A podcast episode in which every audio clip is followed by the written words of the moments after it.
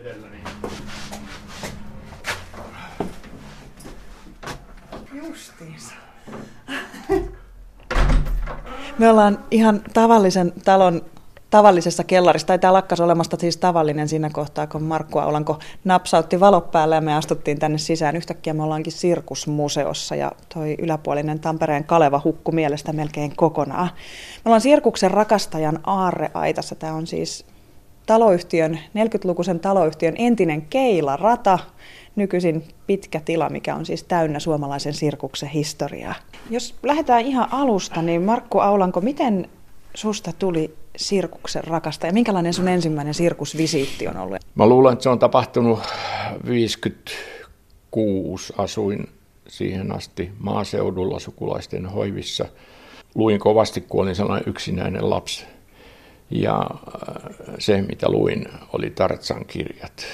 Ja kiinnostuin Tartsan kirjoissa olevista eksoottisista eläimistä, kuten leijonista, tiikereistä, seeproista, mutta ennen kaikkea norsuista – ja, ja sitten 50-luvun alkupuolella niin täti äh, vei mut sirkukseen. Kyseessä oli tällainen ruotsalainen Trolle Rodinin zoosirkus. Ja, ja siellähän ne asiat niin kuin oli sitten livenä. Ja kun siellä vielä lentävän trapetsin esittäjä esiintyi Tartsanin asussa ja, ja ratsasti norsulla, niin se illuusio oli täydellinen ei mua kiinnostanut tavalliset prinsessa- ja prinssisadut. Sirkusprinsessat kiinnosti paljon enemmän. Kauniitahan nekin on ja, ja oli plyymiä ja, ja, ja miehet oli akrobaatit uljaita, niin kyllä siinä niin kuin silmä lepäsi. Ja jos se, kun mennään sirkustelttaan, tällaiseen isoon telttaan, missä on sitten oma niin hajuefektit, on eläinten hajua, hienhajua, hattaran hajua, niin se hajumaailma on niin kuin semmoista, että ei sitä koe missään muualla. Ja kun mennään tuollaiseen auringon lämmittämään sirkustelttaan, niin sehän on arkkitehtooninen elämys, kun sinne astutaan sisään. Miltä siellä kuulosti, jos, jos siellä tuoksui eläimiltä ja hieltä ja eksotiikalta ja hattaralta, niin miltä siellä kuulosti 50-luvun sirkuksessa? Aina vähän ennen kuin esitykset lähti käyntiin, niin alkoi kuulua trumpetin virittelyä ja orkesteri viritteli välineitään ja sitten kun siellä oli eläintallit taustalla, missä oli sitten norsut, niin norsu saattoi vastata siihen trumpetin soittamiseen. Ja, ja, ja, ja, ja sitten semmoinen niin yleinen niin hälinä tai sekamelska, niin se loi sitä jännitystä lisää, kunnes sitten esitys alkoi ja kaikki lähti rullaamaan niin kuin sirkusdirektörin ja kapellimestarin tahtipuikon mukaan. Siellähän orkesteri soitti eläinten mukaan, eikä niin, että, että jos eläimet liikkuu, niin ei ne liikkunut soitannan mukaan, vaan kapellimestari soitatti orkesteria eläinten tahdissa. Mitäs ihmiset? Kuinka eksoottista oli nähdä eri maalaisia ihmisiä siihen aikaan? No kyllä se oli niin kuin ihmeellistä, että, että suomalainen tai tämmöinen suljettu tivoli on ollut sellainen, mitä mä en ole muualla maailmassa kokenut. Ja siellä saattoi olla teltta, jonka, jonka päällä luki, että neekereitä, toisen teltan päällä luki intiaaneja ja kolmannen teltan päällä, että kiinalaisia. Ja ne esittivät siellä sitä omaa kulttuuriaan, niin kuin tanssia ja rummutusta ja näin päin pois. Maailma on muuttunut. Maailma on muuttunut, joo. Tietynlaiset ohjelmanumerot kyllä loistaa poissaololla. Oletko muuten käynyt nykysirkuksessa? Mä mietin, että sehän on varsin kliininen kokemus varmaan niin kuin verrattuna, koska, koska ei ole niin paljon eläimiä enää. Ää, en tiedä tuosta kielten sekamelskasta, kyllä tietysti sirkusseurueissa on kaiken maalaisia ihmisiä, mutta kaikin tavoin niitä esitetään siisteissä konserttisaleissa, niitä esityksiä. Ja... Joo, toi kliininen oli aika hyvä ilmaisu, ilmaisu kyllä, että kun olin mukana tuolla Keravalla sellaisessa sisätivoli-hankkeessa jossain vaiheessa, niin joku vertasi sitä, että se muistuttaa enemmän tota terveyskeskusta kuin, kuin tivolia, ja se tosiaan siinä vaiheessa piti paikkansa.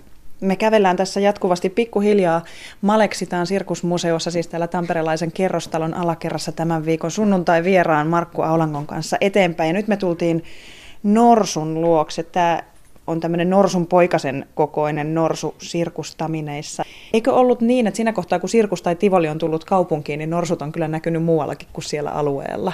Kyllä, norsut, siis sirkuksella oli yksi tämmöinen mainoskeino, oli sirkusparaati, oli julisteet, jotka levitettiin ladon seiniin ja mullakin on joku niin iso juliste, että se ei ole vielä täällä missään niin kuin levitettynä ja, ja, ja äh, puhelin pylväät ja, ja maitolavojen seinät oli semmoisia julisteiden paikkoja. Mutta sitten toinen niin kuin ma, sirkuksen mainoskeino oli sirkusparaati jos tuli joku ulkomainen seurua esimerkiksi niin junalla tai laivalla, niin sitten se meni läpi kaupungin.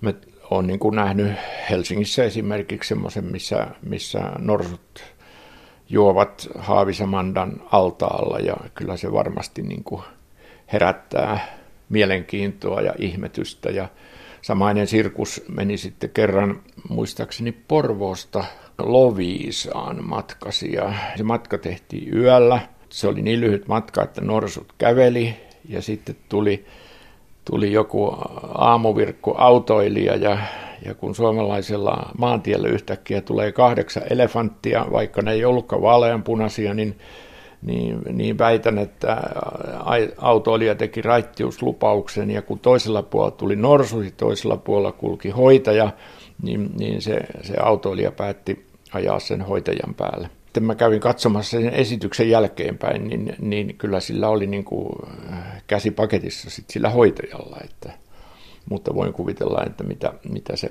kuski on miettinyt. Tämä norsu, jonka edessä me seistään, on siis tämmöinen norsunpoikasen kokoinen, ei, ei aito norsu, mutta jotakin aitoa silloin edessään. Tässä on tämmöinen matala teline, jossa on numeroita. Kyllä, Sarjolan suvun Tivoli-sirkuksissa oli monta vuotta Norsu Pepita, ja se teki tämmöisiä laskutemppuja, ja tässä on tosiaan nyt tuommoisia numerolätkiä yhdestä kymmeneen, ja yleisö sai antaa laskutehtävä, jonka lopputulos oli alle kymmenen ja, ja Norsu vähän aika huoju ja heilu ja sanotaan nyt, että jos sieltä tuli vaikka 2 plus 3, niin, niin Norsu vähän aika mietti ja nappasi sitten numeron viisi. Se näytti sitä numero viitosta ja no se kyllä paljastettiin sitten se salaisuus katselijoille, että ei se Norsu ihan oikeasti laskea osaa, että kouluttaja kirjoittaa sen tuloksen pienelle lapulle ja Norsu lunttaa sen sieltä ja se jäi epäselväksi, että osasko se lukea vai laskea. Nyt kun päästiin eläinnumeroihin, niin käydäänpä semmoisen julisteen edessä, josta sulla on ihan omakohtaista kokemusta, Markku Aulanko. Sä oot ollut siis itse myös, paitsi innostunut sirkuksessa kävijä, niin sitten myös päässyt mukaan siihen sirkuksen maailmaan, eli päässyt töihin. Kerro ensinnäkin, että miten sä päädyit sirkukseen sitten? No mä päädyin, siis se tapahtui Linnanmäellä. Nyt pääsin, tota, hain kesätyöpaikkaa ja olin ensimmäisenä kesänä semmoisena aitavahtina ja sitten laitevahtina – Kerran piti ruveta harjoittelemaan vuoristoraudan kuljettajaksi, mutta taas se homma jäi kesken, kun tultiin sanoa, että pelkäätkö mikrofonia. No en pelännyt ja niin mua vietiin sitten semmoisen Linnanmäellä olevan Sideshow-teatterin kuuluttajaksi. Kyseessä oli teatteri, jonka nimi oli Kolibri-teatteri ja siellä esiintyi tämmöisiä eksoottisia ryhmiä. Ja siellä oli sitten ensimmäisenä vuonna ruotsalainen fakiri, joka oli aivan huippumies. Sitten oli intialainen taikuri ja sitten oli, sitten oli suomalainen taikuri Solmu Mäkelä, joka, joka mut imasi mukaan tähän, tähän sirkusmuseohommaan ja keräilyhommaan. Mutta sitten oli seuraavana vuonna oli tämmöinen saksalainen Naumanin perhe siellä, joka oli tiikeriperhe. Se esiintymislava tai se kolibriteatterin näyttämö siis oli, siinä oli iso häkki, ja sitten siinä oli ensin esiinty puuma ja, ja sitten esiintyi tiikeri ja sitten oli vielä leijona siellä takapihalla niin kuin koulutettavana. Mulle etukäteen sanottiin, että ei saa mennä sit siitä, siitä läheltä sit silloin, kun se tiikeri on siellä häkissä, koska se voi sieltä kalterin välistä niin kuin raapasta niin, että tulee pahaa jälkeä. Ja mä menin aina sinne omaan, kun mä hoidin kuulutukset ja musiikin ja valot siinä esityksessä, niin menin etukäteen sinne. Ja sitten tuli tota, noin, niin välähti ja jyrähti ja tiikeri oli just siellä toisella puolella. Ja se tiikerihäkki on tehty semmoisista vajaan metrilevyisistä osista, jossa joka toisessa on tapit ja joka toisessa reijät, eli se nostetaan tavallaan niin kuin ovet saranoilleen. Ja se tiikeri pelästyi sitä ukkosta ja otti sieltä pari-kolme loikkaa sieltä esiintymishäkin toisesta laidasta ja nousi sitä, sitä aitaa vasten juuri siinä kohtaa, missä satuin olemaan. Sillä seurauksella, että se yksi elementti nousi saranoiltaan ja alkoi kaatua niin kuin ulospäin. Ja mä tein sitten tasan niin kuin mitä oli sanottu, että ei saa tehdä, eli menin siihen pitämään sitä aitaelementtiä pystyssä – ja sitten se parisataa kiloa tiikeriä oli siellä toisella puolella, ja kyllä siinä niin kuin kuola lensi naamalle, ja, mutta ei sitä kestänyt varmaan montaa sekuntia, ehkä 10-15 sekuntia, ja sitten tuli avuksi sen kouluttajan veli, Teddy Nauman, nostettiin sitten se saranoiltaan noussut osa takaisin paikalleen. Ja näytös tietenkin keskeytettiin ja mä yritin selittää yleisölle, että ei mitään hätää, mutta eihän siellä ketään enää ollut, kun ne oli saanut paniikin se katsomo ja rynnännyt ulos. Täytyy myöntää, että se oli kyllä semmoinen tilanne, että jälkeenpäin sitten pelotti enemmän kuin mitä silloin. Teddy Nauman oli siitä jännä kaveri, että hänellä oli vain toinen käsi. Hän oli pienenä matkinut isää ja työntänyt kätensä karhun suuhun ja karhu oli pistänyt leuat kiinni, eli Tedi Naumanilla oli vain vasen käsi. Se näkyy tuossa julisteessa tuolla ylhäällä vasemmalla. Totta. Niin siellä on vaan yksikätinen poika. Se ei häntä estänyt sitten kuitenkaan tikereiden kanssa ja kissapetojen kanssa pelaamasta. Ei, ei. Sirkuseläimistä mm. ajatellaan nykyään ihan täysin toisella tapaa kuin silloin entisvanhaan. Niin onko se millään tavalla himmentänyt sun muistojasi? No onneksi on ne muistot, joo. Jos kävellään seuraavan julisteen ääreen, niin luetaan, luetaan mitä siellä lukee. Tässä on sirkus, zoosirkus, joka on ollut siis Linnanmäellä. Linnanmäki perustettiin vuonna 50. Ja sitten kun kesä oli, ensimmäinen kesä oli niin kuin kääntymässä lopulleen, niin sinne tuli sitten telttasirkus sinne Linnanmäen kentälle. Ja se oli tämä ruotsalainen sirkus, jos nyt lukee tästä julisteesta, mitä siellä oli, niin siellä oli 12 jääkarhua, jättiläiselefantteja, maakarhuja, apinoita, marakatteja, jättiläispyytton käärmeitä, krokotiileja, merileijonia ja 45 hevosta. Käsittämätön määrä väkeä. Kyllä, joo, oi niitä aikoja. Tämän viikon Radio Suomen sunnuntai vieras on Markku Aulanko, tamperelainen mies, jonka tiloissa ollaan kerrostalon kellarissa, mutta tämä ei ole mikä tahansa kellari, vaan tämä on sirkusmuseo. Me tultiin tämmöiseen kulmaan, missä ilmastointiputkista roikkuu housut ja toiset kaivetaan juuri muovin sisästä esiin. Nämä on semmoiset housut, jotka varmaan 60-luvun lapset tunnistaisi, kun heille näyttäisi. Kaikki, jotka on katsoneet joskus sirkuspapukajaa, niin voisivat tunnistaa, että ne on Onni Clonin housut, jotka tässä on. Ne on aika hyvää ajankuvaa, koska nämä on siis näytelleet mustavalkoisessa telkkarissa aikana ja varmaan tullut kuvitelluksi jos jonkin värisiksi, mutta nämä nyt on tämmöiset vihreä, kelta, oranssi, musta, harmaat. Ja froteiset, mikä muuten on vähän kummallista. Joo, joku on kuvitellut, että ne olisi jotain satiinin tapasta tai joka tapauksessa semmoista, semmoista niin kuin kiiltävää ainetta. Täällähän on niin kuin housujen salaisuus on, voi kysyä, että mitä uutta on tänään housuissasi, niin täällä, täällä housuissa on ollut kymmenen taskua. Onni Klouni, siis joka oli siviilinimeltä Onni Kirjan Tervonen ja muusikko, niin teki siinä ohjelmassa erilaisia juttuja, ja, ja koska ne oli suoria lähetyksiä, siis ei nauhoitettuja, niin niistä on hyvin vähän nauhoitettua pätkää olemassa, mutta tota, Onni oli sitten semmoinen, joka oli oikeastaan koko ajan siinä lavalla ja myöskin sen takia, että jossain vaiheessa hän oli niin kuin tämmöinen ohjaaja, niin hänellä on täällä taskuissa sitten käsikirjoituskohtauksittain. Ne on siis lunttilapputaskuja? Ne on lunttilapputaskuja, niistä kai voisi sanoa joo. Ja sitten oli, kun hän teki semmoisia niin kuin niin kuin pellejuttuja tai semmoisia hauskoja juttuja, niin, niin ne oli sitten myös piilotettu ne taskuihin. Ja on tänne kuulemma joku iso käärme joskus tehnyt tarpeensakin tänne housuihin, kertoo Onni, mutta että silloin vaati vähän useamman pesun, että se haju lähti sieltä. Mm. Tota, sinne, sinne johonkin. Sulla on ihan aitoa museorekvisiittaa täällä tämmöisiä valtavan kokoisia säilytyskansioita, jossa esimerkiksi juliste hyvänä pysyy. Onko sä koskaan laskenut, Markku Aulanko, montako esinettä sulla on täällä? No, en ole. Ja tota, sehän tässä niin kuin se ongelma onkin, että nämä pitäisi saada johonkin semmoiseen paikkaan, missä ne voisi olla sillä tavalla niin kuin rauhassa, että, että niitä voi siellä levittää ja laskea. Tässä on nyt sellaisen suomalaisen akrobaatti parin, joka käytti nimeä kaksi Akilles. Ne esiintyi aikanaan Pariisissakin. Niin niiden jäämistöstä julisten materiaalia. Tuskin näitä missään muualla on. Onko tämä tyypillinen tapa, millä tavalla joku esine on päätynyt tänne sun kokoelmiisi?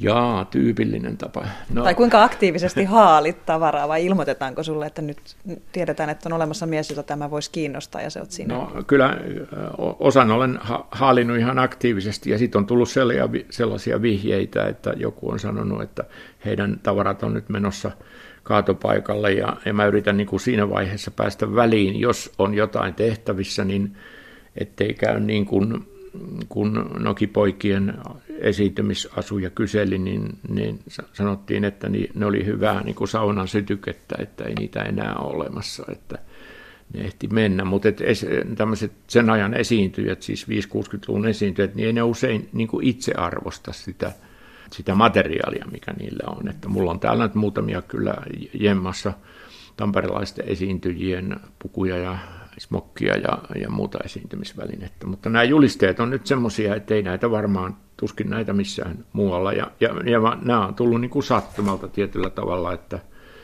että kun mä hääräsin näiden asioiden parissa, niin sitten ihmiset niin kuin ilmoittaa, että nyt on siellä ja siellä niin kuin No sulla on hartaana toiveena, että Suomeen saataisiin sirkusmuseo, minne säkin sitten voisit kokoelmasta täältä antaa. Mutta toistaiseksi sirkusmuseota ei ole olemassa, vaan nämä on täällä nyt vielä hetken aikaa tamperelaisessa kellarissa. Täälläkin on tyhjennyspäätös kyllä jo annettu tästä paikasta.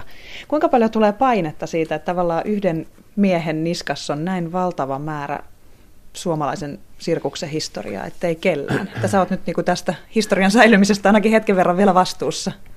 No kyllä se vähän niin kuin hu- huolestuttaa, koska pitäisi saada joku semmoinen niin kuin, niin kuin ryhmä, joka tavallaan niin kuin yhdessä vastaisi näistä hommista. Että kyllähän nämä tavarat varmaan voidaan pistää johonkin komeroon kasaan, mutta kun pitäisi sitten nämä tarinat, mitä tässä nytkin otetaan parasta aikaa talteen, niin Onko ne missään tallessa? Mä mietin tuossa, kun sä tiputtelet sujuvasti tässä kulkiessa vuosilukuja ja määriä ja vuosilukujen lisäksi ihan tarkkoja päivämääriä, niin onko ne missään muualla kuin Markku Aulangon päässä nämä kaikki asiat ja tarinat ja kertomukset? No tuskin niitä missään muualla on. Että, Sulla on arvokas pää.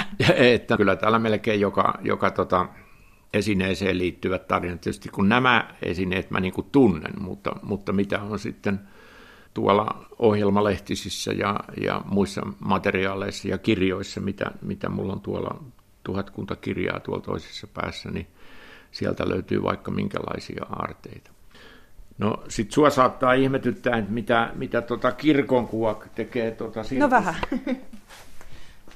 mitä tekee kirkonkuva sirkusmuseossa? No kirkonkuva tekee sitä, että, että sen tekijä oli Väinö Tamminen – joka oli, oli tota, syntymästään saakka kädetön. Ja hän teki kaikki asiat jaloin, joi kahvia ja ajoi partaansa ja, ja loppuaikana sitten maalasi. Ja se tosiaan teki sitten vielä tämmöistä veitsenheittonumeroa, siis heitti veitset jaloillaan ja hänen vaimonsa oli sitten siellä maalitauluna. Ja mä oon tavannut siis hänen leskensä joskus Parikymmentä vuotta sitten jo vietiin hänet Sirkus Finlandiaan, jossa oli sattumalta juuri silloin veitsenheittäjä sinä kesänä esiintymässä. Ja kun sitten se esityksen jälkeen niin kun puhuttiin tästä, niin sanoi, että kyllähän se ihan hyvä juttu oli, että olihan se nyt tietysti, että, että kun ne heitti vaan, vaan tuota kolmesta metristä näköjään ja, ja tota hänen miehensä heitti sentään kahdeksasta metristä ja jaloillaan – Oliko rouva säästynyt vammoitta? Ei. Oli kerran saanut kyllä puukon reiteensä ja luulen, että siinä oli vähän alkoholilla osuutta asiaan, koska tämä mies ei sitten seuraavana päivänä oikein ollut selvillä siitä, että mitä oli tapahtunut. No Väinö Tamminen ja Veikko Hursti mainittiin ja Onni Klouni ja Solmu Mäkelä on tullut esiin montakin kertaa tästä, niin mulle tulee väistämättä mieleen, että täällä sun yksityisessä sirkusmuseossa, että paitsi täällä on yhden taiteen alan suomalainen historia, niin täällä on ihan hirveän monen ihmisen tarinat tällaisessa. Joo, näinhän se on. Tämä on hassua, että me ollaan kerrostalon kellarissa pikkusen välillä kuuluu, kun noin katossa kulkevat putket liplattaa jotain talon vesiasioita ja betonilattialla käyskennellään, mutta sitten kuitenkin tunnelma on aika taianomainen, koska ollaan kaiken sirkusrekvisiita ja vanhojen julisteiden ja ties vaikka minkä kaiken pienen tilpehöörin äärellä. Kuinka usein sä käyt Markku Aulanko täällä silloin, kun ei tarvitse olla toimittajille ovea avaamassa? Käytkö koskaan yksin täällä ihmettelemässä? No, suurimman osan ajastahan mä oon täällä, kun mä yritän saada, saada näitä arkistoja johonkin järjestykseen. Niin, niin mä sanoisin, että 80 prosenttia ajastani olen täällä.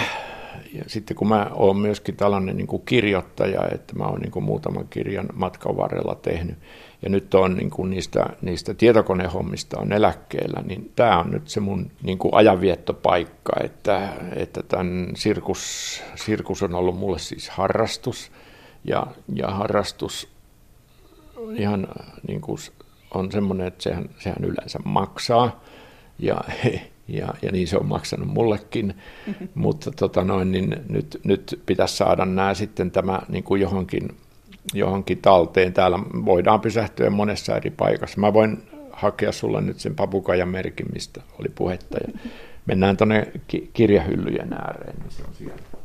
Mennään vaan. Ja matkalla, kun mennään papukajamerkkiä kohden, niin täytyy kysyä sitä, että kun tavallaan niin moni taiteenlaji voisi aiheuttaa sen semmoisen efektin, että, että ihminen jotenkin hukkaa todellisuuden ja tulee vetäistyksi mukaan, niin minkä takia susta ei tullut esimerkiksi vaikka teatteri- tai ooppera-ihmistä? Mikä siinä sirkuksessa oli, mikä veti sut sitten tähän maailmaan? Kyllä se on varmaan se, kun ne ensikokemukset, niin kun, että et mua viehätti sirkuksessa nimenomaan se tietty riskinotto ja, ja se eksotiikka ja se, sit se mikä niin kuin innosti keräämään, niin kyllä se oli sitten sen taikuri Solmumäkelän vaikutus. Tässä on sirkuspapukajan merkki. Sieltähän se löytyy. Ootko pitänyt tätä kuinka paljon takkia ylläs? No kyllä se on ollut. Mä olin tuolla muutaman vuoden tuolla Keravalla sellaisessa sisätivoli. Tämä takki on sieltä, mutta ei mulla nyt papukajamerkkisiä koko ajan ollut päällä. Että.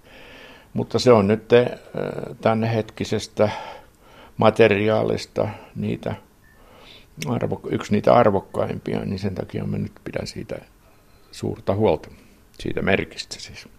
Se on sirkusihmisillä melkein sydämen päällä. Kyllä.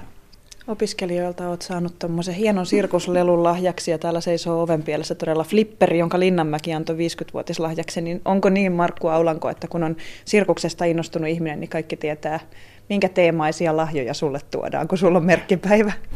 No joo, kyllä täytyy myöntää, että, että ne taulut ja muut lahjat, niin enimmäkseen siihen niin kuin sivuaa sirkusalaa jollain tavalla. Mitä sulta vielä puuttuisi? Mitä sä toivoisit, jos joku pystyisi sulle oikein toivelahjan, Markku Aulanko, no se, tänne? No se museo. Et meillä, meillä on, seinät. On, niin, seinät, joo, semmoiset pysyvät seinät. Meillä on siis nuorisoalan asiat kunnossa. Meillä on 40 sirkuskerhoa eri puolilla Suomea ja niillä on oma liitto, Suomen nuorisosirkusliitto. Ja meillä on ammattiin johtava koulutus, tutkintoon johtava koulutus on aika hyvällä mallilla.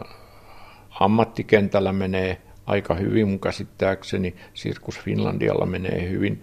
Ja, ja sitten näillä suomalaisilla Tivoli-suvuilla, jotka ovat aikanaan olleet tärkeä työnantaja myöskin sirkustaiteilijoille, niin niilläkin menee hyvin. Mutta sitten se loppupää puuttuu, eli, eli mikään instanssi ei, mikään muistiorganisaatio, eli museo tai, tai virallinen arkisto ei vastaa niin kuin tämän perinteen tallettamisesta. Että jos joku semmoiset taikasanat sanoo, niin, niin mielelläni näkisin semmoisen toteutuvan.